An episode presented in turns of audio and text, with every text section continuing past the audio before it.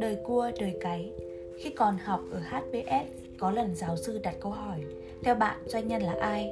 Rất nhiều quan niệm khác nhau được đưa ra vì học viên đến từ nhiều nước khác nhau, nhiều nền văn hóa khác nhau. Sau đó, thầy mới đưa ra quan niệm của các giáo sư trong trường thành một quan điểm hay còn gọi là trường phái Harvard về doanh nhân. Nona là doanh nhân, là người lãnh đạo, có thể làm chủ hay không làm chủ, nhưng phải là lãnh đạo doanh nghiệp hay tổ chức có lợi nhuận. Mục tiêu làm ăn là phải có lợi nhuận, nhưng doanh nhân phải lèo lái làm sao để không xung đột với đạo đức xã hội doanh nhân phải giải quyết sao cho sự phát triển của doanh nghiệp của mình không gây phương hại đến môi trường thiên nhiên doanh nhân phải làm từ thiện xuất phát từ tâm của mình từ tình đồng loại chứ không phải vì nhu cầu marketing và cuối cùng là doanh nhân phải biết chia sẻ với thế hệ sau về cả tiền bạc lẫn vốn sống kiến thức nhằm tạo ra một thế hệ doanh nhân mới khi mình chết đi các quan niệm khác tuy có khác trường phái Harvard chút ít, song vẫn tự chung các ý thành một chuẩn thế giới về doanh nhân. Nghe xong lúc đó Tony hoảng hồn Thấy mắc cỡ vì mang tiếng là doanh nhân đã lâu. Ngày 13 tháng 10 nào cũng tổ chức ăn uống hát hò Nhận bằng khen treo đầy nhà. Nhưng mình đã làm được gì?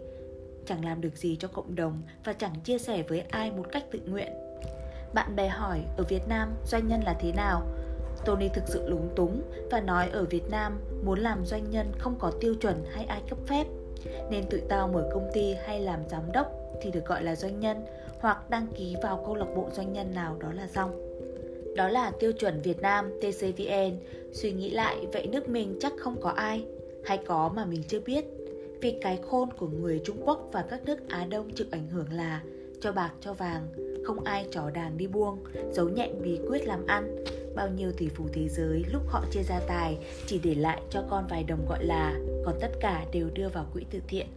Trong khi bên ta thì ngược lại, Nhà thường thường bậc trung có hai đứa con thì ông bà cha mẹ cũng cày gần chết để có hai cái nhà cho chúng nó làm của.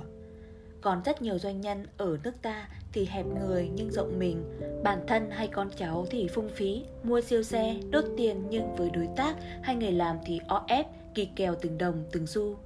Rộng rãi chuyện tiền bạc với con cái, thương hay không thương? Tụi Tây nói vậy là không thương, vì làm cho nó hỏng Lúc thảo luận, mình ngồi chung nhóm có hai bạn Trung Quốc. Thấy các bạn nói là bên đó vẫn có khái niệm không ai giàu ba họ, tức giàu cho lắm, ba thế hệ sau thì cũng hết giàu. Nhưng ở phương Tây, họ giàu đến cả chục thế hệ. Cụ thể trong nhóm vẫn có một anh người Ý là thế hệ thứ năm của một tập đoàn sản xuất các sản phẩm cà chua. Vậy Á, Âu có gì khác biệt? Tony với hai người bạn Trung Quốc bèn đi tìm hiểu tiếp, vô thư viện tìm đọc tài liệu rồi phỏng vấn bao nhiêu là người, cuối cùng cũng tạm rút ra được một nguyên nhân trong cổ thư Trung Quốc thế kỷ thứ 15. Họ cũng làm thống kê trong cả ngàn năm lịch sử Trung Quốc và châu Á, nên nhóm tạm tin và dùng làm cơ sở nghiên cứu tiếp. Cuốn sách nói về sức mạnh của sự chia sẻ, The Power of Giving. Một người sinh ra để thành đạt, có một phần tài, hai phần đức và bảy phần phúc. Nona cái phúc này là cái may mắn, phúc phần của gia đình tổ tiên để lại sinh ra có phúc, dung mạo đẹp đẽ, khôi ngô, lành lặn, nói một hiểu mười. Cái đó sẽ quyết định 70% sự thành đạt. Vấn đề là mình không biết cái phúc của mình bao nhiêu, nên con người muốn thành đạt phải tích đức, tức là tăng tỷ lệ trong cái biên độ cho phép 20% đó. Phải luyện tài để đạt tối đa trong cái biên độ cho phép 10%. Có ví dụ ông Trương ở Hàng Châu, một nhà buôn nổi tiếng thời đường, số phận của ông là thương gia nên thang đo sự thành công là số tiền có được. Phúc của ông là 100.000 lượng vàng. Đó là tới điểm cực đại của đồ thị sự nghiệp của ông. Tức nếu ông chỉ có 50.000 lượng vàng, thì công việc cứ vẫn phát đạt, vì đồ thị vẫn còn đi lên. Nhưng khi ông có 100.000 lượng rồi mà vẫn cứ tiếp tục tích lũy, thì sự nghiệp bắt đầu xuống dốc. Rủi ro xui xẻo rồi đau ốm bệnh tật, đủ thứ chuyện cho nó mất dần mất dần, rồi xuống con số 0 đó là thế hệ thứ ba của ông sẽ phải gánh chịu. Người phương Tây họ nắm bắt cái này sớm, họ đưa ra giải pháp. Đó là bí mật của người giàu phương Tây, họ chỉ nuôi con nuôi cháu đến 18 tuổi, rồi tùy đứa trẻ quyết định. Muốn học nữa thì đi vay của chính phủ hay của gia đình, có hợp đồng luật sư đàng hoàng.